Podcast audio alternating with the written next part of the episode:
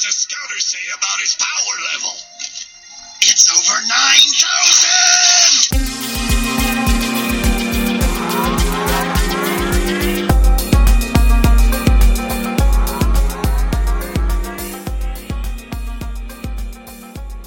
Welcome to Enter VR, the podcast where we talk about everything virtual reality. I am your host, Chris Miranda, and today I am joined by the wonderful Dark Akuma, the creator of the Kokiri Forest uh, Oculus Rift demo and experience. Thank you for being on the show, uh, Dark Akuma. Well, thank you. I'm happy to be here. Hell yeah, we're gonna have some fun. Dark Akuma, sir, what made you want to make Kokiri Forest in virtual reality? Um, see, I'm a huge uh, Zelda fan. I've been a well, Ocarina of Time is pretty much my you know tie for my top three favorite games, and the Kokiri Forest itself is pretty much the the most memorable place in the game for me. What is your other uh, top two games, favorite games? Uh, you know, A Link to the Past and uh, and Chrono Trigger. It's Wow. a really it's really hard to pick a number one out of all of them. So I just say they're all my top three. I am about to say something blasphemous. I have never played Chrono Trigger, even though Yeah, I I know I I I, I feel I feel bad. Uh, because I, I, and here's the thing, uh, Chrono Trigger is one of those games that people rave and idolize, and I feel so bad that I feel like I missed out. Like, e- especially because this the the the, the animation um was created by the same people that created Dragon Ball, so there, it has that this that distinct familiar look, like like you're looking at a Dragon Ball anime, but it's a video game. What was uh yeah, what, what was it about Chrono Trigger that you liked? And can you convince me to go back and find it? Uh, I don't know. Chrono Trigger was it was all, all around a perfect game. It you know at, at least for its time. You know, it's, uh, how it holds up uh, over the years is I can't say. I I played it back when it was new, so Mm-hmm. that's forever my experience. But uh, back then it was like, you know, great graphics, great sound, great story, great gameplay. It, it was a 10 out of 10 on pretty much every scale. Yeah. You know, no, please, sorry. Uh, that's pretty much it. So Zelda. So I'm gonna tell you something that uh, even though you're a total stranger, uh, I'm gonna tell you something that I that only a few people know about me. Um, Zelda and Dragon Ball got me through my childhood. Um, I had a I had a sort of a, a bipolar childhood. I, I, I, had a my, my parents separated and, and one lived in San Francisco, California, and the other one lived in Managua, Nicaragua, and I lived uh, balancing back and forth between being a lower class, lower middle class Nicaraguan kid and a lower middle class San Franciscan kid. And in Nicaragua, my, my idols were Dragon Ball, but I discovered Zelda here in in the states, and uh, I started playing Zelda since the days of Ocarina of Time. I did I did not have the pleasure to start off with Link to the Past, but I did hit it up when as soon as I, I had a Game Boy Advance. Ocarina of Time is one of those games that I, I go back to constantly and, and think about like, man, that those were some good old days. What was it about Ocarina of Time that you liked the most? Um, well, I, I, I love the story, I guess. Uh, Yeah. But just, I don't know, it's really hard to pick anything from it. Like, you know, reason why I, I always uh, say I like time travel elements from like, uh, you know, good stories or like games or, yeah, you know, whatever. Mm-hmm. And, uh, you know, that's why I like Chrono Trigger and, you know, Ocarina of Time are like my, tied, or two of my top three. Yeah. Did you beat the water temple on the first try, or did you rage quit like I did? Probably took a little extra time than I would have uh, I would uh, you know playing playing it through again, but you know first time through I think I made it all the way through. Did you ever uh, have you ever played Master Quest, the uh, the re-release that they did on GameCube? Remember? Uh, Yeah, I did uh, once uh, several years ago. I, I played the regular version, the regular original one. Uh, you know, probably uh, five or six times. Um, you know, since it was released, and Master Quest just once. What was you know I I had the disc, but I I never I probably got to the forest forest temple. Um, I mean, I, and I and I don't have a good recollection of how different the dungeons were. Were they were they that different? The dungeons in Master Quest? Honestly, I, I don't remember. It's been a uh, while. yeah, I don't remember uh, too much of the details. I just, you know, they, they were the same layout. They was just like, uh, if I remember right, they were just, you know, the, the way you go through the le- you know, like each dungeon is a, in a different order. hmm Did you play Zelda Majora's Masks? Yeah, I, I played that uh, once. What did you think? I liked it. Uh, For some reason, I you know I, pl- I played it when it was brand new, uh, but got to like you know near the end, like it was maybe three quarters of the way through, and then I stopped playing it, and I didn't like beat it for like uh, several years later. I don't know why, but it was a you know it's a great game. You know, I just love the you know the, the presentation of it or the the cinematic. Uh, you know, it was, you know back in the day it was like you know you, you didn't see that kind of like cinematic approach to video games too much, or like you know it just yeah it was a pretty good game, and It- I, I, I wish they would release that on uh 3DS. Yes. I, yeah. Nintendo is sitting on a pile of money, and we'll we'll get to Nintendo later because I, I, I don't know if you if you know much of you know follow what's been happening with Nintendo much, but I uh but I feel like we're gonna start touching that theme later on. But something that stands out for me from uh, Majora's Mask is um that cartridge was gold. I, I don't know why, but it was like it was it was such a beautiful cartridge. Like I I remember like being a nine year old and looking and just looking at that cartridge and feeling so looking at like it was like magic, like so special. I don't know why. And then and then the commercial for hologram on the the label. Yes! They, yeah, they went all out with that cartridge. And then the commercial that they had, remember, remember they had this commercial where this kid was was was all in trapped in a white in like a white room, and all, he was trying he was playing video games to save the Earth from. That was such an epic commercial. Like, I think I forgot that It's- commercial. yeah, it's such an awesome. Yeah, it's one of those Nintendo moments that they did very very well, like in terms of marketing. I'll tell you about the gold cartridge. Uh, uh, Ocarina of Time came out with a gold cartridge too. I have it. Know, it's a, you know, it's a very first run, you know, limited edition. I think it was like a pre-order type thing, but uh, you know, the cartridge is gold. It doesn't have a hologram label, but the the box cover kind of has like a foil uh, uh, cover to it.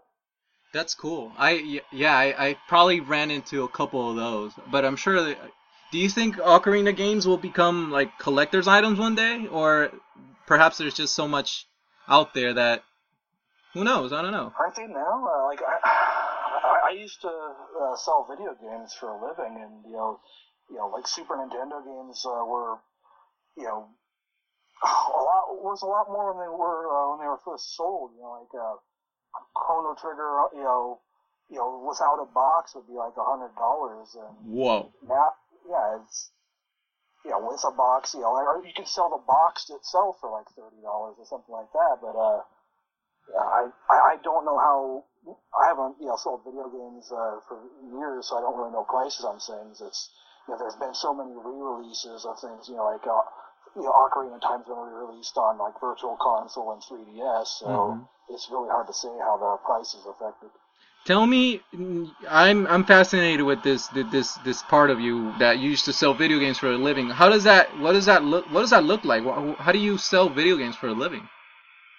Oh, just uh, yeah, uh, uh, just at a store. It's uh, a retail store. Uh, Oh, like a GameStop was, or, or Yeah. oh, okay, okay, okay. It wasn't actual GameStop. It was a local, uh, local uh, one, but it was uh, well, like a privately owned thing. But it, yeah, that's how I sold video games. Here's the question: How do you figure out pricing? How do you know whether a game is worth the money?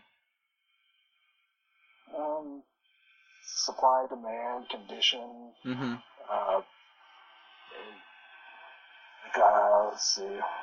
Oh, when we first, uh, when I, when I was first there, was, eBay was uh, starting out, so you don't, like you can always like gauge prices off of eBay. Uh, Mhm. Game Crazy and GameStop, uh, you know, they weren't quite around then, so that, yeah, so you didn't really have them to compare prices to. Mm-hmm. You know, whether it be like new video games, you just sell them for, you know, if they're a used video game, but it's, you know, been released recently, you just sell it for like ten, fifteen dollars less than it is new. Huh. What was the most expensive video game you've ever sold or have laid eyes upon? Um, I uh, uh, probably just a, like a hundred or two hundred dollars. Uh, I, I I've had some friends that uh have like done collecting. I don't know if I've ever remember. Uh, I I paid attention to like video games. I know like you know some of like the the most expensive ones. You know, obviously everybody knows about like or probably everybody knows about like Nintendo World Championship carts. Yeah, but uh, No, tell me about this. I, I am not aware of this. Oh, uh, yeah, that's pretty much pretty much, pretty much considered the holy grail of uh, video games is uh, Nintendo World Championship uh, 1990. Mm-hmm. They were, yeah, they released about 100 carts. You know, like 10 or so of them were gold. They Whoa. were, the gold ones were only released, or they were given away in like a Nintendo Power, uh, you know, contest. The the the gray ones were, uh, you know, they had an, a championship thing in uh, 1990, uh, and they, you know they had like 100 carts that they just you know gave out to contestants or something like that. But yeah, the like the gray ones are worth uh, like twenty thousand dollars. Uh, what the ones- hell? Twenty thousand dollars? The gold ones are, I think, fifty or up. But they're really no, no, no real fixed price. Yeah, that's those are those are considered, I think, the most expensive games still. You know, those Nintendo World Championship cards. But there's all sorts of uh, just uh, lesser, uh, uh, lesser priced stuff. You know, like the, the like the hundred to uh, thousand dollar range. Wow. That uh that is a world I am not very familiar with and I'm I'm all of a sudden very fascinated with. That's that's crazy.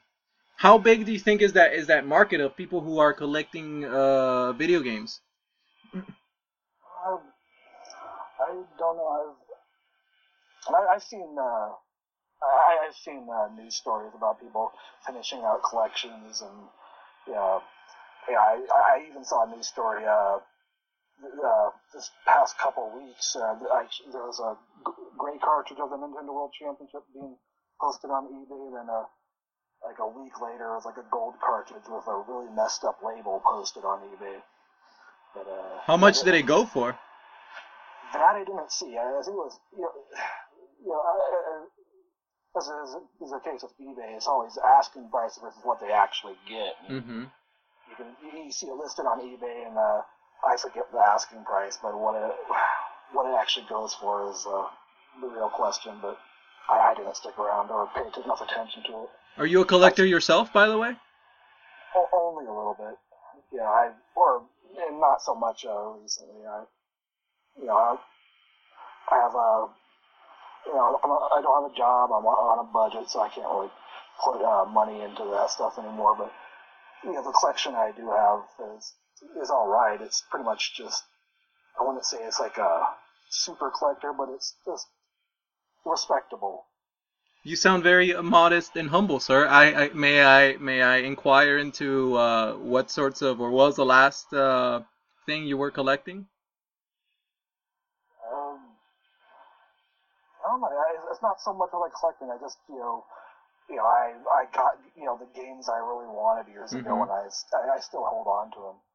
You know, like I, I I have you know most of the Zeldas from uh from before several years ago. Uh, you know, a lot of uh like Super Nintendo RPGs, Mm-hmm. that kind of stuff.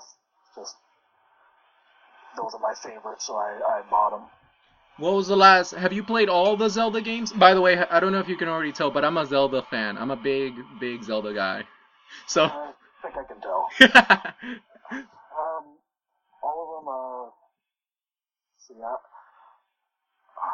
I I haven't played Oracle of Ages, but I have played Oracle of Seasons, or or the other way around. I know I played one of them, but I didn't play the other. same here. I played. Uh, I think it was uh, Phantom Hourglass to near the end, but for some reason I didn't finish it. I didn't play Spirit Tracks. Uh, I, I might not have finished uh, uh, Minish Cap. I have this problem where I get all the way to the end of a game and then I just lose interest in it for whatever reason. But uh, you know, I guess I'm good. I just like the journey, not so much the I'm not looking towards the, the goal or whatever.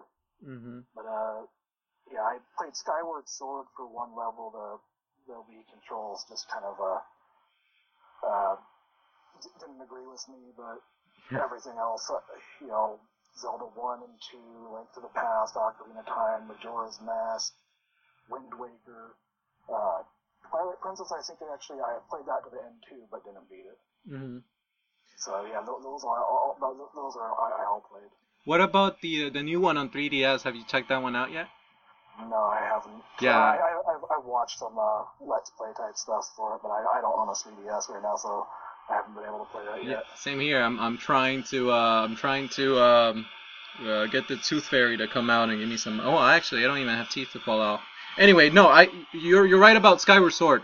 I uh I started playing Skyward Sword back in 2012, I think, and and then and then I played for like half the game, and then I left it, and and just a few days ago I started playing uh, started playing it again, and so did and so today I got to the final boss, and I've been rage. I've never thought a Zelda game would make me rage quit. Like like Ocarina of Time, the the Water Temple, it made me sad quit because I, I because it wasn't like it wasn't that kind of frustration that that it was just like ah damn it I don't know what to do it's confusion so it took me months to go back to it and trying to figure it out but this one you're right these Wii controllers are really really buggy to me like they were there's yeah there was moments in there where, where I was like throwing the controller on the ground like and yelling I didn't think I had that in me but but thankfully I'm I'm getting through the final boss right now and it's uh playing a Zelda game is such a satisfying experience. I, I feel like it's like a, I feel like it's like a,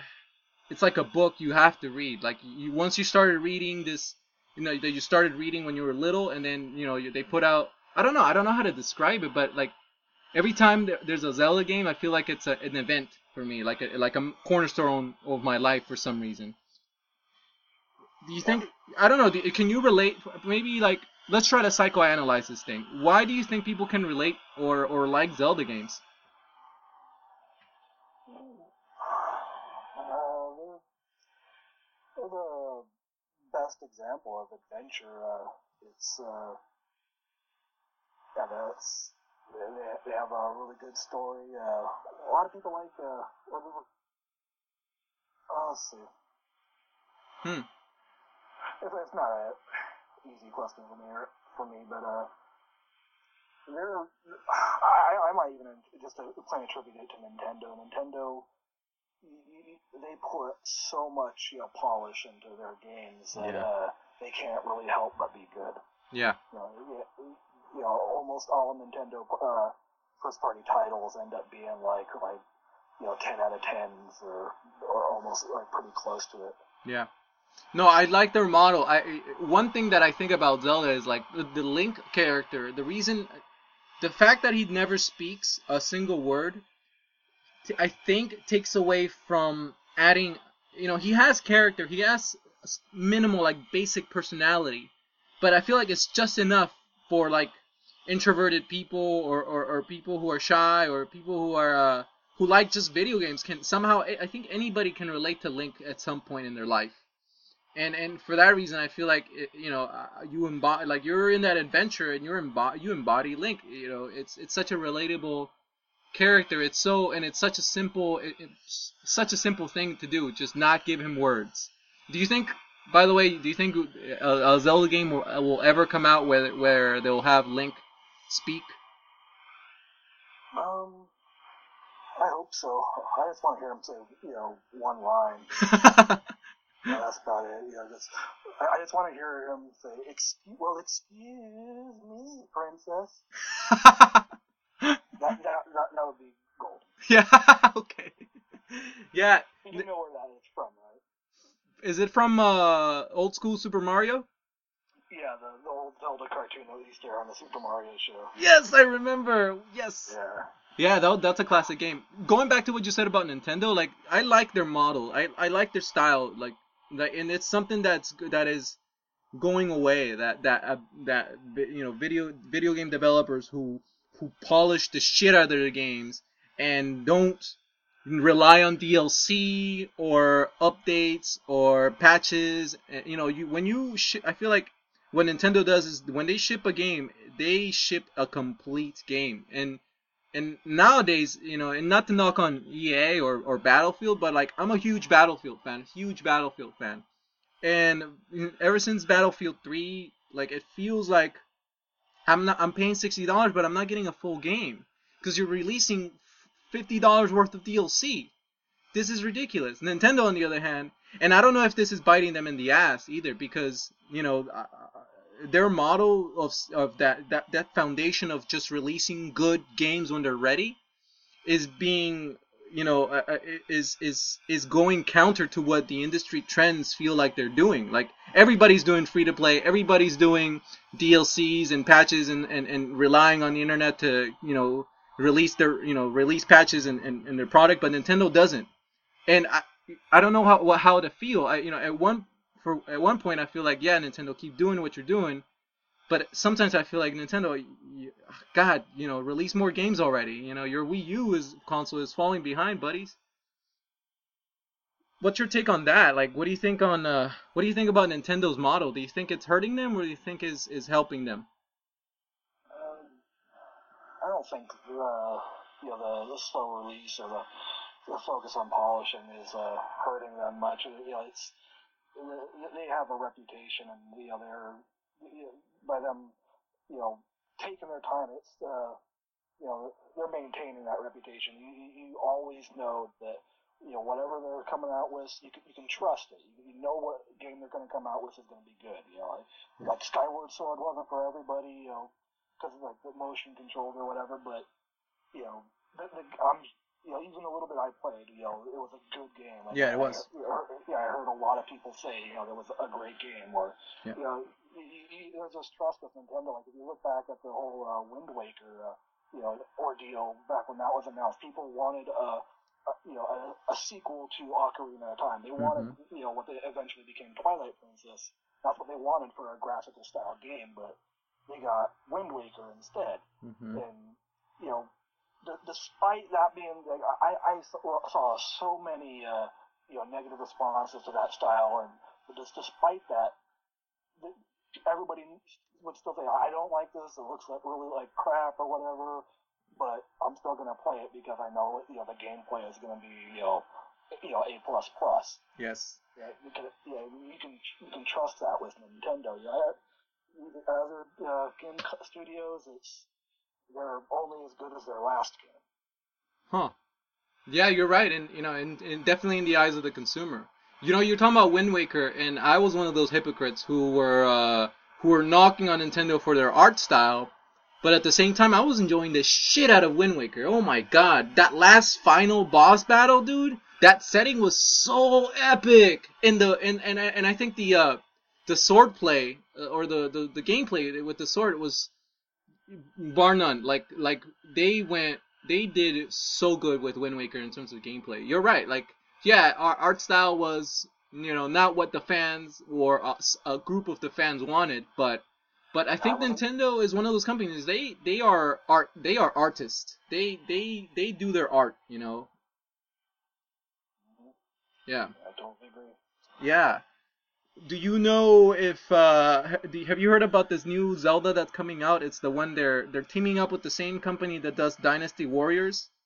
Oh yeah. What are your I, thoughts? I've read about that. I haven't played Dynasty Warriors, uh, so I, I don't know, but you know, it's you know, it- it's nice to see them. Uh, like I, I, the, the, the bits I've read about the news is that they're one of their strategies to kind of make up for the struggling Wii U is they're you know uh, going to be licensing out their characters and such. So, so which is going to probably be great for everybody. You, know, you get to see uh, you know you know Nintendo's involvement with you know other you know developers to help make sure their uh, games are a bit more quality. Yeah, I uh I I have high hopes. I hope they don't drop the ball. I mean, I you know Nintendo holds their franchises really really dear and close to them. That it's it's amazing that one of their most beloved franchise franchises there, you know, they're they're actually releasing it and letting a third party developer uh, do something with it. That is That that that is actually They've done that before. They've done that before. Like Super Mario RPG was, uh, you know, built mostly by SquareSoft. really. Yeah, and, uh, uh, I think Minish Cap and uh, Oracle Ages and Oracle of Seasons were built mostly by Capcom. Really? The partnership, yeah, the partnership. And then you got, you know, the negative ones like the licensing their characters out to fill up seat for the CDI. You know, that didn't go well, but Yeah. so they, they've had some good luck with doing that. And, you know, it's more good luck than bad luck. Yeah, I hope I hope they pull it off. I, you know, I did see a trailer, and I gotta admit, I was not very impressed with the graphics. But mind you, it, it hopefully it's it's beta beta or or alpha gameplay that or the footage that we saw, and I, and I hope they uh they step it up a notch with with the graphics. Dynasty Warriors, the concept of mixing Zelda and Dynasty Warrior ga- gameplay is, is something that I've been thinking about for years. I I thought that Link. Sh- because there's uh in the Zelda Ocarina of Time lore, there's this they, they talk about the war. There's this war between Ga- Ganondorf and the and he how he had managed to get the Gerudo the Gerudo people to fight the Hylians, I think. And so there was this massive war, and out of that war came Link, right? I think. And and so in my mind, I used to think, holy shit, what how how amazing would it be if if somehow they were they were able to bring you know reenact that war and actually have like Lord of the Rings style fucking battles, and you're in there commanding armies and you're Link I don't I don't know or Link's ancestor or something. That'd be that'd be something that'd be something fresh and new for the fans. Well, uh, Yeah. yeah, mixing it up, uh, trying different things would always sound good. Uh, I, I, I, I, I don't know much about Dynasty Warriors. Uh, I don't Yeah. pretty much anything about it. Yeah, I don't even know what sy- system that was on. I, if it was on like you know PlayStations or Xboxes, I didn't. I I just wouldn't even know about it. I've played it on PS2, and I have a friend who's playing on PS3 right now. But but yeah, the the only thing with Dynasty Warriors was just the repetitiveness of it. It, it wasn't like, yeah, you were just. I mean, sure, some of the tricks and stuff were impressive because you were whooping people's asses, but like after a while, it was like the same repetitive repetitiveness. Do you think a Zelda game would benefit from having multiplayer in it? Um, we did that with uh, Four Sword Adventures. It was pretty fun. I didn't I didn't play it because I couldn't find friends that had Zelda. Well, the, the major problem with that, you know, with Four Swords Adventures on the GameCube was, you know, everybody had to have a Game Boy Advance and a link cable. Yeah. But uh, I did, I, I played that, uh, I think three players, uh, and it was pretty fun. I think I played all the way through myself solo. It was, uh, you know, where you can control all four characters. But uh, yeah, it was pretty fun game. Let me ask you about let's let's switch tracks a little bit and let me ask you about virtual reality. Why why are you developing for virtual reality? Um, I- I've been dreaming for uh, virtual reality since I was a kid, and um, I, I couldn't really wait any longer. I wanted to, you know, I, I, I can't afford to get a developer, developer kit right now. The consumer version is still possibly a year away. Um, I'm itching to do something with virtual reality, so I, you know, I've been learning game development and, you know, I got a little bit bored with uh, the learning, and I wanted to start putting what I've been learning to use. So yeah, that's why I started developing the, the, the demo. What influenced you? What what influences do you have uh, towards virtual reality? What's what's what? Yeah, wh- where did the seed get planted? Well, I pro- probably like everybody, just like early, early '80s, early '90s, like TV and movies. Uh, hmm Pretty much where it came from. I didn't own a Virtual Boy when it, well, I didn't even play it uh, till years after it failed. But uh, yeah, that, just the movies and ideas of the, the stuff was enough for me to where I've always wanted it. Is there one that sticks out particularly? On what? Is there one particular influence or experience, a movie that sticks out above the the rest? Um, I, I don't think so. I, I, it's just a general idea. hmm They've all, they've all pretty much added together and pretty much uh, psyched me up for it. Uh, What- obviously there's uh, big examples that have uh, taken it to a new level, like you know Matrix was a you know a, a pretty big deal, a pretty uh, good uh, you know dive into that type of uh, you know you know thinking about virtual reality. Yeah.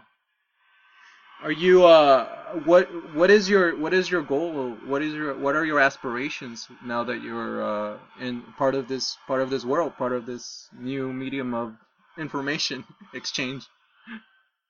Oh, virtual reality or just uh, developing or what? Yeah, like what is your ultimate goal? What is your dream? Hopefully learn enough about game development to start making my own, uh, you know, my own original games from the ground up. Original virtual reality games? Yeah, I, I I've been doing like programming uh, for years, and I, I haven't really, I, I, you know, I could have always, you know, experimented or you know learned uh, game development, but it wasn't until virtual reality and Oculus Rift, uh, you know, started making waves that it's the actual game design and development uh, sounded interesting. And the Rift and virtual reality are the only reasons I'm interested in game design right now. At what point did the Rift convince you that this was it? Um, I think I, uh, the Kickstarter. You Yeah. know, I was, I, I, they, uh, they, they, they talked the right talk back then, and I'm, I was pretty certain that, uh, you know, as long as they, they kept saying the right things, you know, they were going to, they were going to bring it, and this was going to be the, finally the, VR revolution that, uh, that happened in the 90s. Do you ponder much about what could this VR revolution could could bring to us, to society, or are you more focused on doing doing your thing?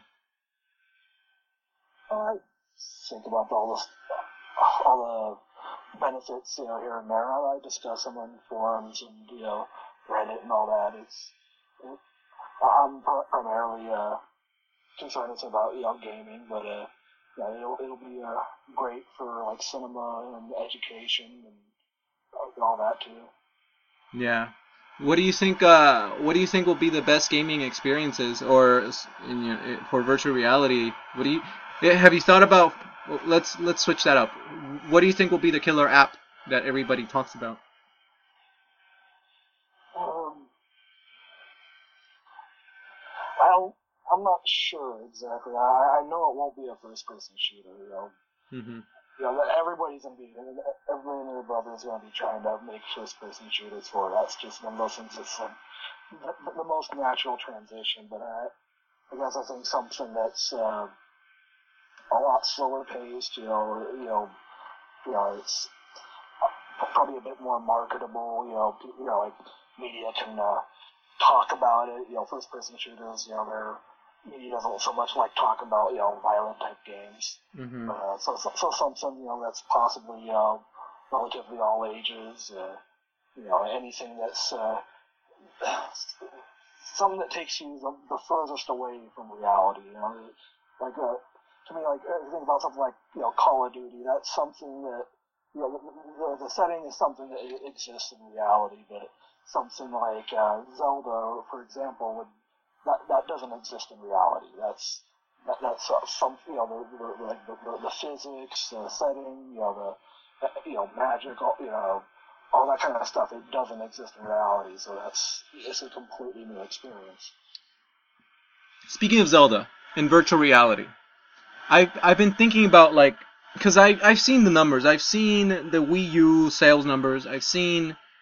I mean, I feel like I've se- I'm I'm uh, we are witnessing the unraveling decline of Nintendo. I mean, it's I, I I'm sure they have a lot of money in their coffers left over from the surplus of you know the fuck tons of money they made from the Wii. But I, I would I would ha- I would argue that Nintendo is is having a bit of an innovation problem. I think I what I, I honestly think that if Nintendo wants to come back and and you know really be a meaningful player in the video games hardcore at least with the hardcore crowd, you know. I, I think it's gonna be. I think it's gonna take virtual reality. I mean, they did it once. They did the Virtual Boy. Why can't they come back and, and try to I don't know, partner with Oculus or Valve or, or, or do something. What do you think? like uh, obviously they're going to be aware of the Rift and virtual reality. Uh, you know, they they tried it in the past in the mid '90s, and that was such a miserable failure, and that was pretty much one of their first uh, and, and pretty much only failure for the longest time. You know, people might have said the N64 was a failure, the GameCube was a failure, whatever, but they those actually were wild successes. They actually made money, whereas uh, other co- consoles were actually in the hole. Yeah. But uh, see, uh, they're, they're, they probably. I'd at least like to think that they were aware of it, you know, or considering virtual reality uh, years ago when they were about ready to, ready to announce the Wii. There was a, a bit of hype uh, based based off of a fake video, but it was a bit of hype for a, a while that Nintendo was going to release a virtual reality system. Uh, did you ever see the Nintendo On video? No, no, no. Tell me about this. Oh, it's, it was a, a demo made by uh, uh, somebody. It was like it was like a four minute long demo that just cuts out, but it was just pretty much saying, you know, we, well, it was released at a time that uh, we didn't know that there was going or what the Nintendo Wii was going to be. It was still called the Re- Revolution. We didn't know anything about motion controllers, and this was like a very convincing uh, fan-made demo that made it seem like th- this is what Nintendo was going to release. Like it was like they made this demo, but it somehow got leaked out. But it, yeah, and it just shows like a, you know, a virtual reality he- headset, and, uh, you know, it's a bit like a guy standing in a room near a base station on the floor. So stepping forward, that was showing the positional tracking, and uh, they did a cool little uh, animation of like Mario's castle from the Mario 64, where it, uh, you know, it, uh, how how do I explain this? It was uh, they used one. Uh, they used one uh, instance of Mario's castle for from uh, Mario 64 to represent one pixel of the same castle. It Hmm. kind of like zoomed out, and this, it was just like this massive stack of Mario 64 castles, and it was just like supposed to be representing like uh, the, the the leap in like horsepower and you know RAM and all that stuff, you know, for the console. Wow. It, it's just a, know, a really interesting thing. But yeah, they, I figured back then they had to be uh, considering it again, and you know, anybody in the gaming right now that's not considering Rift or virtual reality because of the Rift is gotta be insane. It's like uh, it's like i I I think about it this way. I think that Nintendo is Blockbuster, and right now Blockbuster is ignoring the internet, and uh, the internet being virtual reality. Speaking of virtual reality, and and uh, I've been reading Masters of Doom, the story of John Carmack and John Romero, and how it id Software came about. And in one of those in one of those chapters, they talk about how Carmack uh, was able to port over Carmack and Romero were, were able to port over Super Mario from the Super Mario uh, to, to play seamlessly on the on the PC. They were able they were able to they didn't even port over. It wasn't a port. It was like they, they created it. They they copied it over. They they the art style everything, and then they sent a copy to Nintendo, and Nintendo was like, eh, mm, well we'll pass. Have you have you yourself thought about like sending a, a copy of Kokiri Forest to, to Nintendo? Have you considered working for Nintendo ever?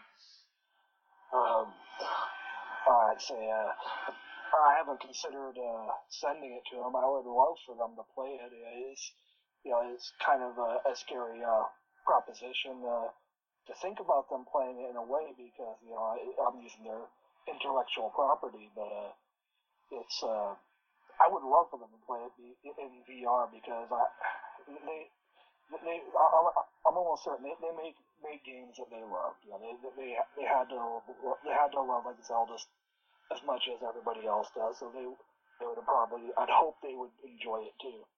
Yeah. But yeah, as far as working for Nintendo, uh, of course I'd probably uh, love to do that if I actually was talented enough. But I, I'm just a hobby developer right now. No, so your talents uh, uh, shine right through. Don't please do not be so humble. Um, do you know? You know, I think that Nintendo is is really sitting on a pile of money because I'm willing. I I. I I am also underemployed. I, I don't have a, a lot of money. My I'm always I'm always living on a budget. But I am willing to sell drugs and sell my body for money if Nintendo comes out with Mario Kart, Zelda, Banjo Kazooie, all of them uh, somehow modified and, and, and made uh, possible to be played in VR. I, you know, because I was in Kokiri Forest and this just this Russian nostalgia. I can't explain it, man. It felt so weird and good to like uh, to feel like a kid again, to feel nine years old and, and, and being inside Kokiri Forest. Thank you. I need to, you know what? First of all, I need to thank you because that was that that experience was eye opening, and then and then my rift broke. But, but my God, thank you. that was you're awesome. It sounds like Nintendo 64 graphics, you know, don't agree with Rift. They, they, they break them, they break uh, computers, all that kind of stuff. But yeah, you're, you're welcome. I'm, I'm glad to hear that like you, and I, I, I'm glad to hear that everybody is uh, enjoying the demo so much. It's, you know, I've heard a lot of good feedback about it, and just a lot, pretty much the same stuff. Just like it, it's a massive uh, burst of nostalgia. It's it's so good. Yeah, you're you are uh, you are pulling at my heartstrings, good sir. Um, yeah, I, I can't wait until uh, I get a Rift one day and I, I'm able to play it. That's, the whole reason I made it. Is uh, I I didn't intend to release it when I did, but I was you know intending to make it, and uh, I was pretty much probably going to sit on it until whenever the consumer version one came out, and I got that. Mhm. But, so I, I, I released it ahead of time, but I'm glad that. Uh, I'm able to live uh, live the uh, live through other people to enjoy the experience that they're getting from it. yeah, you're yeah. Again, I hope you I hope uh, you were able to get yourself a hands on a Rift or a DK2. Hopefully, DK2 comes out soon because uh, I can't wait. Uh, you probably been reading the news today. I, I think that's just speculation, but yeah, I I don't know if I'd be able to get a DK two too soon, but uh, hopefully I can figure out something. I would love to be able to figure out something before uh, consumer version one because uh, who knows when that's coming out. well, uh, end of this year, or early next year. let's move to uh, Colorado or uh, Washington State, and we'll start becoming uh, uh, marijuana dealers or something. really, there's money there. I'm not even kidding. Do you think? Uh, uh, the thing I was gonna ask you, like, how did you make it? Did you use Unity? Did, how did you find the textures? Did you create them yourself? How? What was that? Pro- yeah, tell me about this. I I did use Unity to build it, but the the, the, the textures uh, they are actually from the ROM itself, from the actual game. I recreating those by hand, you know, to, to try to shoot for the accuracy that I was going for would would have been just ridiculous. The models uh, are, are kind of a similar result like that. It's uh, the base models are actually taken from were ripped from the memory of the active emulator. Mm-hmm. But, and then, so yeah, I get the models and I get the textures and I have to combine them together.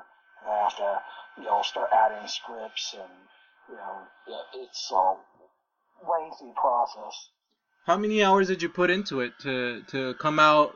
You know, the whole thing, the demo. Uh,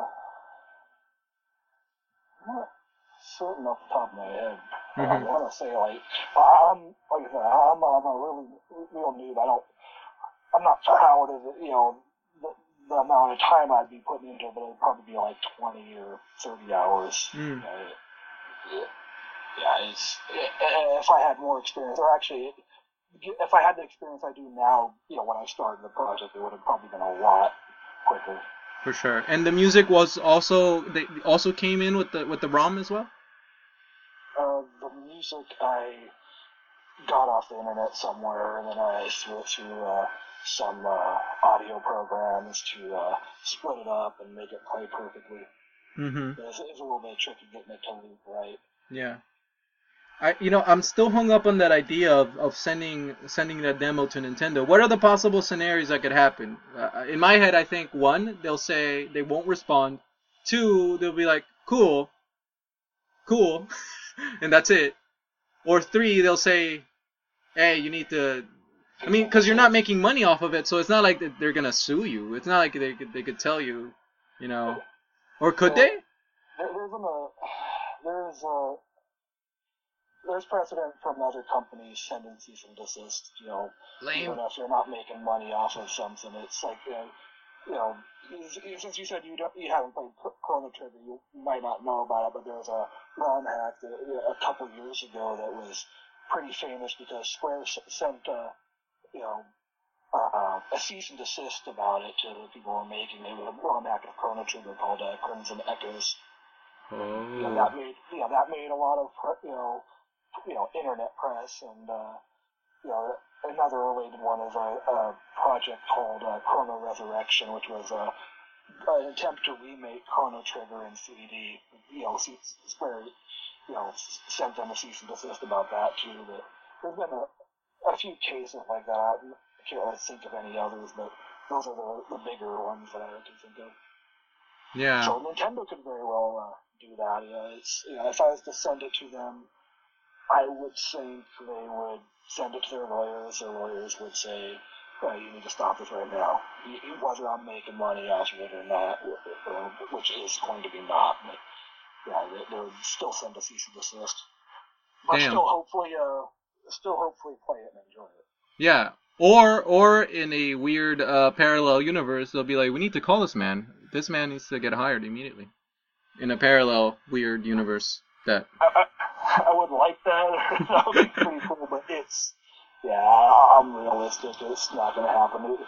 I I, I can, can't take you know all the credit because all, all I'm doing is you know I'm recreating the game that they already created. You know, Mhm. you know the, the, the textures and models were a helpful start, but there's a lot of other stuff that I have to fine tune to actually just to get it making you know, get it, get it looking similar to the N64. I could have gone other directions, but I I chose to go with the accuracy of what they what they presented. Are you planning on working uh, on the demo further, uh, adding adding extra stuff, or, or are you working on something else? Um, originally I wasn't planning on it, but the, the feedback has been pretty good, and uh, you know a lot of people have been supportive, and uh, you know, I, I ju- you know just got a couple of trial keys, uh, you know, from a couple of amazing people the other day to where I can actually, you know, like the, the, the, one of the big problems was to continue working on it. Is, uh, you know, I, I had a Unity Pro trial, and in order to in order to build with uh, Oculus Rift stuff with Unity, you have to have a Pro. You Mhm. have to have Pro or a Pro trial, and my trial ran out, so I couldn't really do anything more if I wanted to. But since that I got some uh, trial keys, I can, and, you know, to live up to you know the generosity of these uh, people. I'm going to continue it. So I've been thinking about you know what direction to go the past few days, and yeah, I, um, yeah, I'm going to continue. Um, uh, I'm gonna probably make an official announcement here, but it's uh, I'm going to, you know, make a new project. You know, it's I can't call it a Kokiri Forest anymore because it's not going to be just a Kokiri Forest. So it's yeah, I'm, I'm tossing around some names right now, and the, the the one that sounds the best to me is called uh, Project Ocarina. It's, it, it, it emphasizes or it conveys everything I need just right in the name, but know, I'll, I'll be adding more areas and fine tuning the experience a bit. Why why do I have butterflies in my stomach as you speak about these things? Why? I, you are uh, I'm already in love with it, man. I, I can't wait. And and thank you for uh, teasing teas teasing this this out because I'm really excited for this. Uh, holy moly, this is crazy. This is awesome. I, I never thought I, I you know because I thought about like when the fir- with the when the Rift first came out like you immediately think like oh imagine playing this imagine playing that imagine playing Zelda in VR and here here you here we are and and now there's this um uh, virtualreality.io has Zelda VR this this I think it's is Link to the Past how they, No, they that that was the, fir- it was, uh, the very first Zelda. I saw that today too. It was uh, Zelda 1, uh, just The Legend of Zelda. Yeah, I uh, I wish I could play it. My Rift is broken, but it looks pretty cool. I never got to play. I never got around to playing that first maybe I played like a first dungeon, but I never beat that that first Zelda. Um, but it looks pretty cool. I gotta say. Although I I must I must admit that Nintendo 64 the you know the 3D graphics just I mean you have a 3D world uh, you might as well utilize it I figured that I that developer went really out, out of his way whoever did that to like you know you know bring this 2D world into 3D virtual reality that I'm sure that took some time I, based on my experience, I'd say the the graphics uh, and the modeling was possibly the easier part. You know, because just it looked like he used like a Minecraft texture, a oh Minecraft modeling pack, and put some uh, regular textures on it. But the the programming behind that, I think he pretty much had to you know reprogram Zelda one from scratch. Yeah. That's. Do you have a particular N64 game that you like to bring back uh, aside from Zelda, or that that you'd like to see sometime in the future? Um, let's see. Uh, I was thinking about uh, like uh, when I first uh, made the Kokiri Forest demo. Uh, you know, you know, it's about a week into my uh, making it. Uh, someone else uh, released uh, a Kokiri Forest demo. It wasn't as polished as mine, but yeah, he released it, and yeah, I figured he was gonna be continuing work, and I came up with my thinking about dropping my project, I was going to uh, switch to a different one. I was thinking of making uh, Shadowgate 64 and uh, VR. Shadowgate. I've never heard of Shadowgate before. Tell me about this. You haven't heard of the original one, even? No, man. I am. Whoa. I am. I'm shocked. oh, it, the, the original one was on. Uh, well, for me, it was on NES, but it was on a you know computer back then too. I forget which one or which ones, but it it was a NES game. It was like pretty much of a of a series of three on NES. You know, it was like Shadowgate, The Uninvited, and Deja Vu, and they were just like a.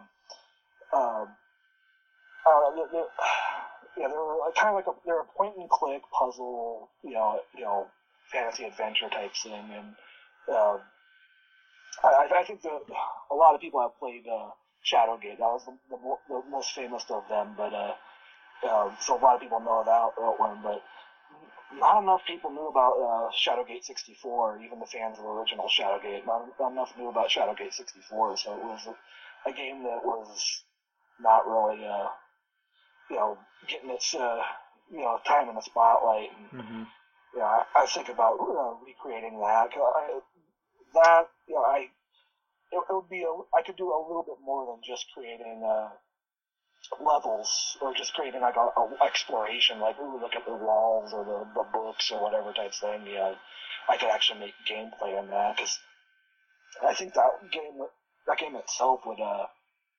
translate better to uh, VR. Like it, it- it's, I'd, I'd probably compare it to Myst hmm sense. I you, you, have you played Myst or heard of Myst? I've heard of Myst a lot. Yeah. Yeah, I would probably compare that to that, but the, the, the biggest problem with uh, I, I experimented with it for a day or so, but the big, biggest problem with that is it, it just the the graphics do not hold up as much in my memory. Uh, it seems to make them do. It, you know, it's um, it, it would be uh, it, it'd be a lot of work for something that just looks weird or looks not as good. I would, I'd, if I was to recreate it, I'd probably want to do it from scratch, not do it like a oh let's clone the Nintendo 64 graphics. I'd, I'd just do something in Unity, you know, from the, the ground up. Right. You know, one one one game that comes to mind when I think about Nintendo 64 era that I, I think would be amazing um would be uh, Star Wars Rogue Squadron. That that That that was a good game, and I that one was underappreciated. yes, it is. Or actually, no, I'm actually no Rogue Squadron. I think I barely played. that. I'm taking the Shadows of the Empire. Oh, that one. I didn't that- get to play that one very much, but I heard That- really good things about it. Shadows of the Empire got a a lot of you know a lot of slack back in the day. I, never understood why, but it was. I, I think it's getting a bit more appreciated uh, over the years. And, Hmm. you know, kind of like Majora's Mask. Back when Majora's Mask came out, it was there was a lot of negative opinion about it, but over the years, it's you know get, get, been getting the credit, uh, you know, nostalgia uh, attention that it deserves. Uh, you know, a lot of people look look at it a, a lot more fondly now, which is great. Yeah, I think uh, uh, immediately when I think about Star Wars games, the only two that I really stand out for me are uh, Rogue Squadron and Star Wars Battlefront 2. Battlefront was uh, amazing, amazing gameplay. Um, for yeah. So uh, did you get to? I, I don't remember much about Squadron. That was, know, I think it was, you know, you were flying around in a, you know, spaceship, right? Yep, yep, yep. That, that's about all I remember from it. What games do you play now? What keeps you busy? Uh, I mean, you know, when you're not uh, programming or uh, you know, in your spare time, what what video games are you are you gaming nowadays? I'm not really playing much at the moment, but um, I mostly when, when I play games, I mostly play uh, you know MMOs or you know emulator games or something like that. Hmm. What was? I, uh, like for MMOs, I play, uh, I I play World of Warcraft off and on, although I'm probably not playing that anymore. hmm Uh, I play uh, some uh, EverQuest on the emulator servers. hmm Uh, that's mostly it. Know, MMOs can take up my a lot of time, so I don't really need to play so much other stuff. Yeah, I uh, I'm I'm fearful of MMOs for for some reason. I um I'm scared of getting sucked in. I I have a bit of an obsessive personality. Like if I get if I get hooked into something, I'm going to you know throw myself completely at it. And and for that reason, I I, I sort of steer clear from World of War, War World of Warcraft or uh, EverQuest or uh, uh, Yes. Eve. Yeah, I completely understand. I like, EverQuest used to get called, uh, or its, its nickname was EverCrack. Oh my god. Well, it earned that for a reason, and you know, I used to, you know, want to tell people to play the game, but I, I'd always tell them, you know, I'd recommend this game, but it's too addictive. You know, it, you know, it would, you know, it, it just uh, take too much, uh, or it'd be like change your world pretty much too much. What's the worst thing that could? What's the worst thing that could happen? I mean, if you're, if you're, I mean, when you're talking about like, you know, uh, let's say, uh, let's say I want to play EverQuest. What sort of, what? How would you warn me? What would you tell me? Um, I, w- I would warn you that if you're in a relationship, you're not going, you know, whoever you're in a relationship with needs to play too, or else it's not going to last too well. Oh my God. Yeah, that was a big one. It, you know, you know, World of Warcraft, you know, you know, it required some time or you know each day, but you know, nothing like EverQuest. EverQuest was a huge time sink to to where uh, you'd spend like half your day in the game you know, in order to get you know something done. Is that a good thing or a bad thing? It, for most people, it's a bad thing. Uh, It's it, there was good parts to it. You know, it, having a game that requires uh, you know so much time makes it uh, or to, to get you know one thing means you when you do achieve something, the, the the feeling and the rewarding feeling you get from that is that much better, and that's you know something I do miss. You know, I I I don't think it needs to be quite as big, big of a time sink to to get that feeling, but like in World of Warcraft, I I can never. I, I was never happy in World of Warcraft. Everything was just so easy, just so quick, so easy. Like, you know, I, I played a rogue there, and they had a, uh, you know, for some reason they only do like one uh, major, you know, or one type of class or whatever gets a a big uh, long quest at a time. They call it legendary, and uh, I got my legendary on my rogue in that game, and it was not.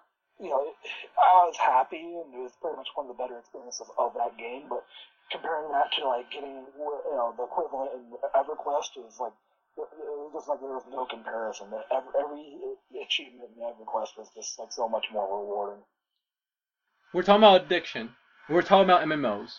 And we're and when we and this is the podcast about everything virtual reality. So I'm gonna ask you, do you think MMOs will have a more lasting or or, or, or a bigger impact on people inside of virtual reality in terms of you know rates of addiction or keeping people inside? Um, I'm not sure. I, not, not too soon. It, I, a lot of the, uh, or as you see in the scene right now, is a lot of the game support for Rift is, or that they're talking about, is just kind of like tacked on. Like they're gonna support Rift, but it's kind of tacked on as sort of an afterthought. Yeah. And uh, and, and the experience is just not going to be, you know, that you know that compelling. You know, when, when it's an, an afterthought adding it, it's you know, years from now, you know, you can we can see stuff like. Uh, you know, comparable to like Sword Art, Sword Art Online or uh, Dot Hack or Accel World or something. But uh, yeah, that's going to be a you know after uh, VR proves itself to everybody, to, or to mainstream of you know, people. Yeah, I mean, uh, not to name names, but I'm gonna name names. Star Citizen is one of those people that uh, is is I feel like is tacking on uh, virtual reality on it on them. I, I mean, they I I I don't know if it. I, I think they're doing it borderline. Uh, Mhm. At times, it sounds like they're they're they're really gung ho about it, and it's, they're doing it like you know they're designing it for virtual reality from the start, even though they're designing it for a screen too. You know, they're doing it parallel. Yep. Other times, not so much. Yeah. It's gonna be it's gonna be interesting to see how that plays out later on because because that's a big gamble for them I think. Um, and for that matter I, I, I can sort of understand their side for, you know to try to hedge their bets. They're they're trying to uh, you know not to over rely on virtual reality.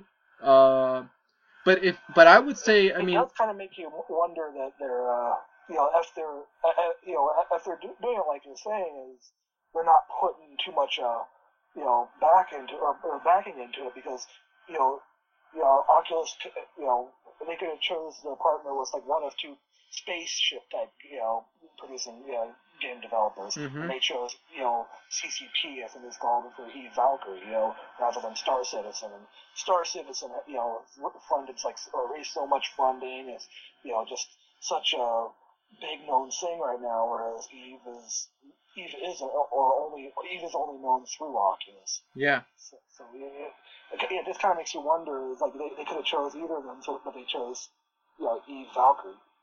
I yeah, I, I think yeah, I think the dilemma that a lot of developers face, uh, uh, in terms of, you know, especially, especially when they're noticing, as you know, I can uh, I can understand like you notice this thing, this rift, this virtual re- reality thing is really happening, but you've been developing this game for this long, and I I, can see the appeal to try to port it over. But here's the thing, I think that, you know, really, really, really, if you want to be successful, I think that you have to start from the ground up and, and, and, and from the ground up, you know, throw all your resources in to make sure that this is a good experience for virtual reality, period. Like, uh, because I, this is a whole, I feel like this is a whole new medium of information. Even, even the people at Oculus, like I saw a, a, a talk with Palmer, and even Palmer was admitting, like, even us, we don't know everything that works and what doesn't. And so, and so why would, in my opinion, like why would developers have having know having known so much uncertainty, why would they put in? Why would you want to go half-assed? That's what I'm saying. Um, where, but but at the same time, yeah, I you know, it's it's a high risk sort of uh, sort of thing. People got to pay their bills, so I understand hedging your bets at the same time. Do you would you see would you see yourself doing that though? Like, do you think that you would be, you know, if you if uh, would you get caught up in that dilemma? You know, virtual reality versus regular paradigm, or which one would you choose if you had to be in that position? Uh, it's hard, hard for me to answer because the whole reason I'm, you know, doing any uh, development or game design uh, is because of the Rift. I'm designing it. Yeah, I'm, you know, anything I'm going to make right now in the foreseeable future is going to be designed for the Rift, and you know, a, regular screen is going to be the afterthought. But uh, you know, if I was in other people's position, you know, um, I, I don't know. It's it's hard to say. Yeah, I agree. It's definitely hard to say. Do you know if uh, do you know how how long do you think uh, before virtual reality becomes mainstream? Have have you pondered about that? Um, I haven't really thought so much about that exactly, but uh, well, it's already uh, in a sense, it's kind of mainstream as far as like the the, the, you know, as a topic of conversation. Like people are, you- you- but people know the Rift a lot more now. It's been in a lot of, uh, it's gotten a lot of press outside of, uh, you know, you know, the, the general VR scene. hmm Uh, as far as like you know, mainstream adoption, you know, like where people who, uh, you know, or, or, like you know, like, like the people who like go to, you know, a supermarket or like a Walmart and see, uh, oh, there's a Oculus Rift. I mean, I'll try that. Yeah. I don't know. It's that's probably uh, probably three years after the uh, after the consumer version is out. It's, at first, it's going to be, uh, you know, mostly, uh, you know, enthusiasts, and it's going to slowly uh, appeal to, uh, you know, regular hardcore gamers, even though most of them are on consoles. I think I'm thinking, but more, uh, I'm hoping that it's going to convert a lot of console gamers over to PC. I'm a huge PC fan, and I'm not so much a console fan lately. My So, go, sorry, go ahead. oh, you- you- Yeah, uh, so my my hope is for neither consoles or PC to get grab grab a hold of virtual reality. My my hope is that uh, Android or mobile platforms somehow are able to. I, over time, I think you know, at the rate that technology and processors are are are um, are, uh, are are being developed, like I think that five years to say to say in five years we will all have virtual reality in our pockets is not that crazy. So so my my hope is that you know virtual reality becomes a thing that we just carry around in our pockets, whether it be a pair of glasses or and it runs on Android. But why why do you think PC over console uh, at this point? And have you thought about Android by the way? Um, let's see. Uh, I, I think the even if uh, I understand the whole mobile thing, you know, it's it, uh, it'd be nice to be able to uh, you know play virtual reality on the go, but uh, if you think about the expansion of uh, VR beyond just a head-mounted display, it's you know, you know, like, uh, it's just like positional tracking is not going to ever work all that well in the uh, mobile or you know uh, haptics when when this good haptics Hmm. and just good controls. Uh, you know, like uh, the, the um, positional controls uh, get you know get nailed down. It's not going to transition as well to uh, mobile for me, or I think. Uh, yeah, because it's just so much uh, hardware that you'd have to uh, have, you know. Like, so it's, um, yeah, I, I don't think, yeah, the Android experience won't be, you know, there, but it, it'll always be better with dedicated hardware, you know, you know, the Android stuff, you know, or uh, mobile stuff like GPUs and all that stuff are going to get faster and faster, but I still think, you know, desktop is always going to be, you know, you know, that much better and you're going to always want the best experience possible for uh, you know longer game sessions. For sure. think I I think it's just yeah it's it's just kind of like the whole uh, you know you know what started pretty much in the early '90s, late '80s was uh, two versions of uh, gaming, where it's like well uh, technically three, but there's like pretty much two versions of popular gaming consoles and handhelds, and that's what gaming is still going to be. Or handhelds are going to be like mobile devices, and you know consoles are are, you know, probably going to be like a, you know, a merger of you know, computers and you know, you know, current consoles. Yeah. I think. What do you think? Uh, what do you think are the biggest obstacles for for for the PC to uh to to overtake the consoles? Um, well, I think Steam has uh, helped, you know, one of them. I was gonna ask you about that. Yeah. Steam is uh, making uh, availability of games, uh, you know, a lot better. Uh, let's see, uh, yeah, they, they, um, they can put them out for cheaper, so which is always a huge plus compared to consoles where you're paying like fifty to eighty dollars a game. Yeah. you know, could be same, but uh, um, the other hurdles are, uh, you know, the, the being able to upgrade, uh, or the confusion in, in upgrading, you know, PCs and, uh, you know, and getting their performance and all that out of it, which hopefully Steambox is going to, uh, you know, fix a bit. and that last one would be uh, piracy, which is I, I think the biggest one to uh, game developers is you know they, they like the security on the consoles. The, the piracy rate is so much lower that you know that that's pretty much why they develop on the consoles. Yeah. Why see, see, that's why when you see uh, PC games are not until like six months after the console port was released, at least for the uh, multi-platform stuff. So it's a question of so for for the publishers and the developers, it's a question of control, right? You know, controlling your IP. Because because every time I see like a for Grand Theft Auto 4 or Grand Theft Auto 5 now, like they're they're modding the shit out of that game, and that's awesome. But I don't know if uh, you know, but like you know what you said earlier, like I don't know if developers, creators, and publishers like Nintendo, for example, would be very uh, reticent to the idea of having people mod and, and you know put virtual reality in Kokiri Forest sort of. So for that, I think I see that I see the point that having for them having consoles that they can control, that they can have, uh, you know, a harder, you know, where people can have a harder time trying to pirate. Uh, for them, it's a, it, it, it's it's not. I don't know if consoles are ever gonna go away in, in their mind, but virtual reality might make them, you know, adopt a new model or or who Yeah. knows i don't know Yeah, I I kind of think uh, you know, along a similar line is you know, it's not necessarily going to be just you know consoles die out and the PC is going to be left standing. If it, you know everything is pointing to, towards a, a merger. You know, like consoles from years ago compared to consoles right now, they're they've uh, incorporated so much, and you know, you know, in a sense, they've merged a lot of things that were traditionally PC.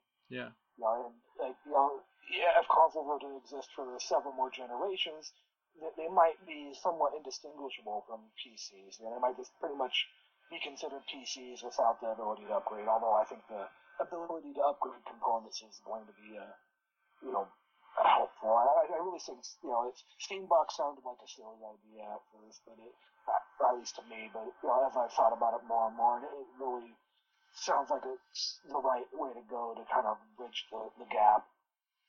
speaking of steambox have you you have you seen what valve was doing with their own virtual reality headset Not sure what. they, at steam dev days they were showing off their own vr that is Oh, that, yeah. HMD that they were developing. Why? Why would they do this? And and do you think maybe Valve is is toying with the idea of, of jumping in the market, or is this? I mean, it just doesn't make sense. Why would they? Why would they create their own head, headset? Just just cause that?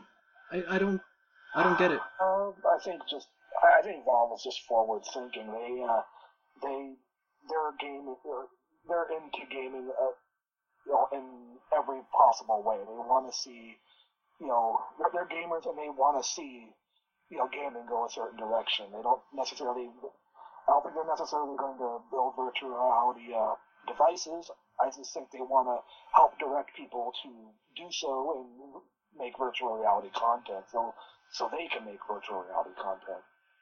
You know, the, yeah, the, if you look at the, like, the last generations of you know gaming, it's it's kind of grown stale. You know, like consoles, uh, they weren't really uh, you know each games were just getting a little bit more graphics and Mm-hmm.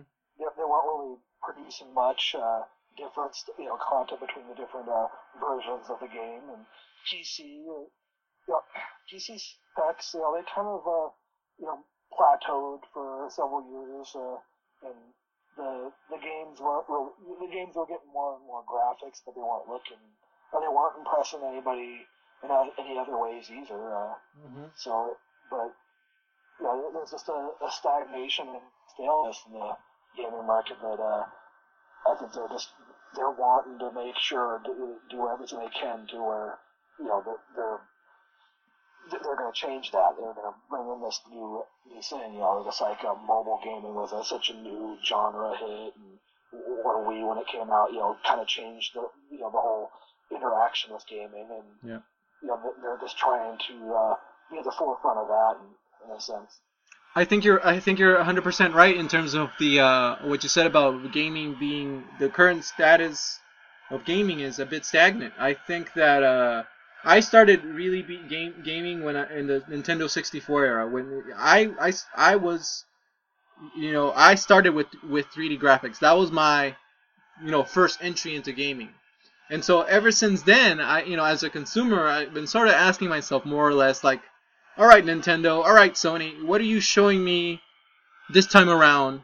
You know, whether it be PlayStation 2, GameCube, Wii, Wii U, PS3, PS4, Xbox One, whatever. Like, you, console maker, what are you showing me, the consumer, that I haven't seen before? And that question keeps you know every, every time I, every time I answer that question every console generation that comes around I get I feel I feel like there's a disappointing answer because I am not I'm not impressed. I you know I'm still playing with a controller with a screen in front of my face, you know, just like I used to when I was 9 years old. And and yet we have amazing graphical power and all these different innovations.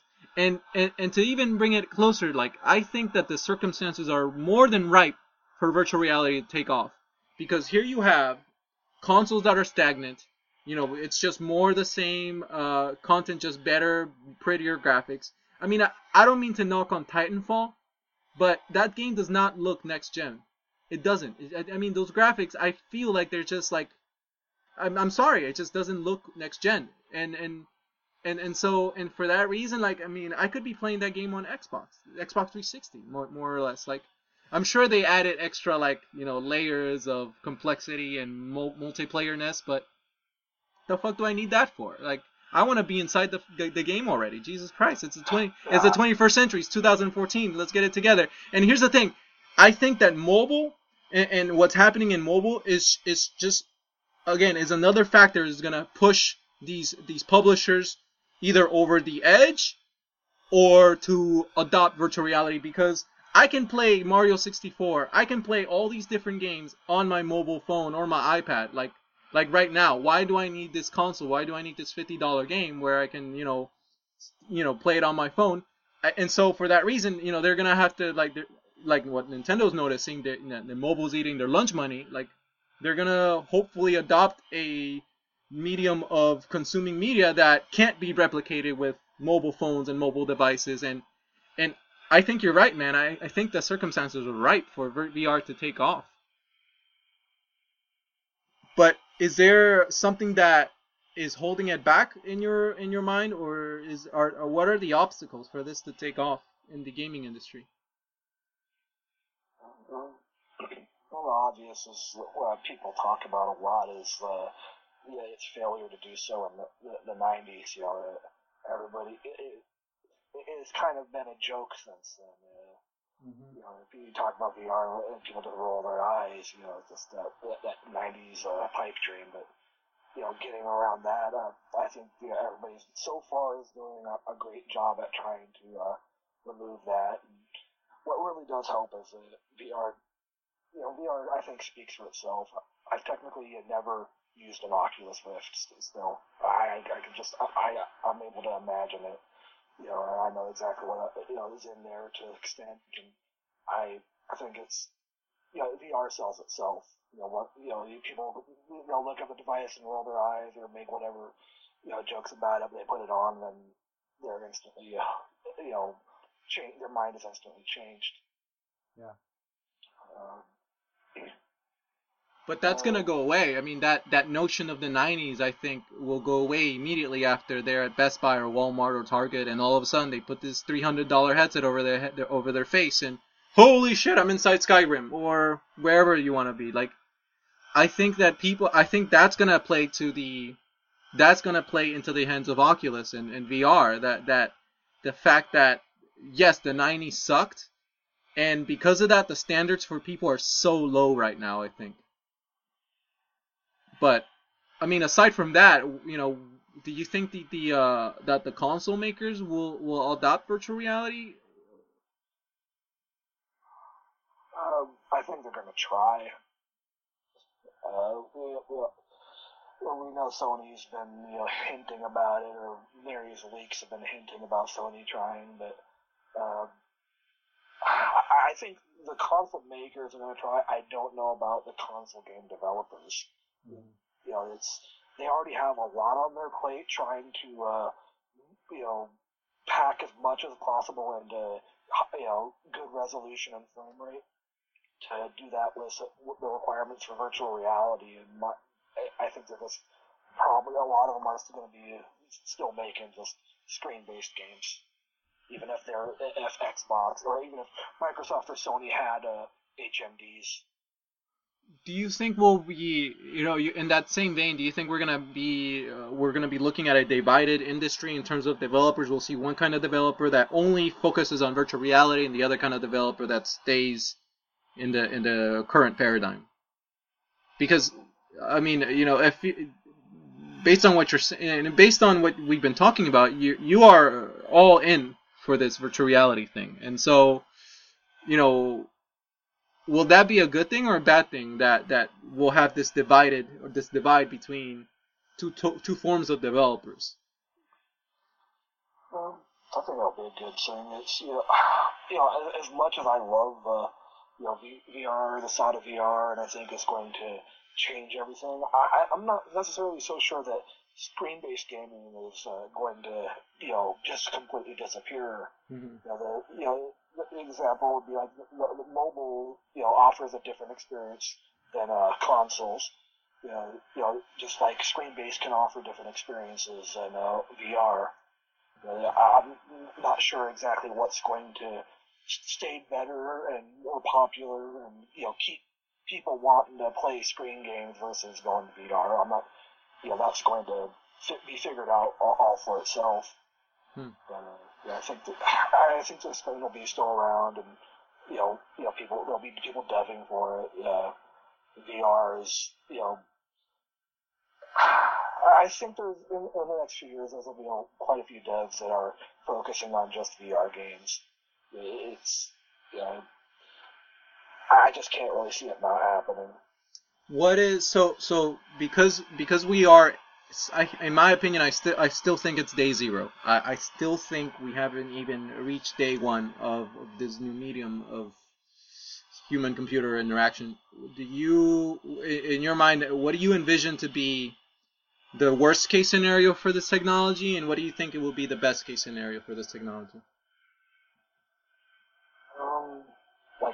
Worst case scenario, like how could it, it, you know, it all fail and not get adopted? Or... Take me on a wild ride, whatever you're thinking. Um, let's see. Uh,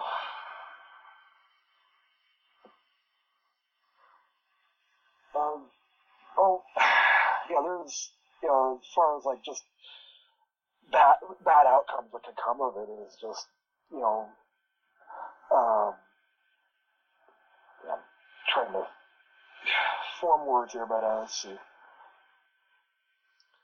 Well, people are, are, are expecting VR addiction. You know, like, you know, console-based games have been a, or PC and console-based games have been addicting enough. Like we talked about, MMOs have been addicting, and there's been like a lot of stories out of, uh, you know, like I hear Korea, like stories out of Korea happening a lot where people mm-hmm. are dying from you know, not eating for a few days, you know, that kind of thing, and yeah. because they were just so addicted to like StarCraft or something like that.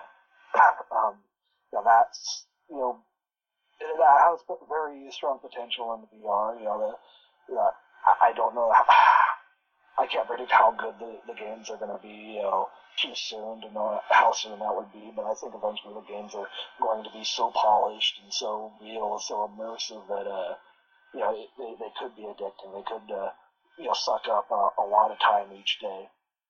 You know, it's, yeah, um, you know, a lot of top topics are like, uh, how, how they're gonna they could destroy relationships or whatever you know you know ad, you know adult industries are getting interested in VR and you know just to say that's not going to you know, negatively, negatively impact people's relationships when they're staying in VR with, yeah, at strip clubs all day or something. Mm-hmm. Yeah. And what do you think is the best case scenario? Um, uh,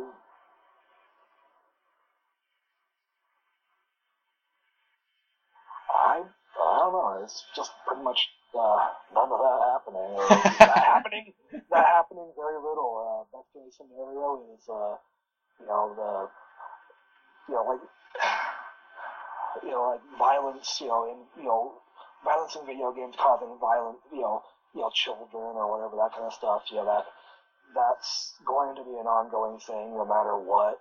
Hopefully, best case scenario, that kind of stuff doesn't you know you know pegged to VR too much. Mhm. You know, or you know, best case scenario less than it has been traditionally. Yeah. Yeah, this best case scenario, this thing's just not happening bad. or, or bad, bad things happening very little. So let me get this straight. The worst case scenario is bad things happening, and the best case scenario is bad things not happening. You have Yeah. answered in the most elegant and most eloquent way anybody could have ever answered that question. So I thank you for that. Dark Akuma, it has been an amazing pleasure having you on the show. Thanks so much for your time. You have been an inspiring person. I mean, you uh seriously, dude, you're you're going out of your like you're you're yeah, I you're a person you're a person who's following your dreams, and even if you don't have a rift, you're still doing it. I admire that so much, and thank you for bringing back my childhood inside of virtual reality. I'm sure. Yeah, I, I can't wait for the next few projects that you have in line. I will be following you around when you get famous, man. Um, how can people stay in touch with you? How can people stay connected? How can people stay informed? What's give me give me the spiel. You can, uh, uh, I have my blog website where uh, people can follow my projects, which is uh, darkakuma.znet.us. Um, I have a IRC channel linked to it there. You can contact me with that. Uh, uh, I think my email is posted in one of the pages, I think on my donate page. Uh, so you can contact me through that. And cool. Do you have a Twitter handle or a Facebook page for your Kokiri Forest? No, I I try to stay away from. Or I, I'm not too interested in uh, Facebook or Twitter. I, I've never never quite appealed to me. Cool. Do your thing. Uh, well, once again, the creator of Kokiri Forest and many more things to come in the future. Dark Akuma, everyone. Thanks so much for your time. You're welcome. It's been fun. Awesome. And that's it.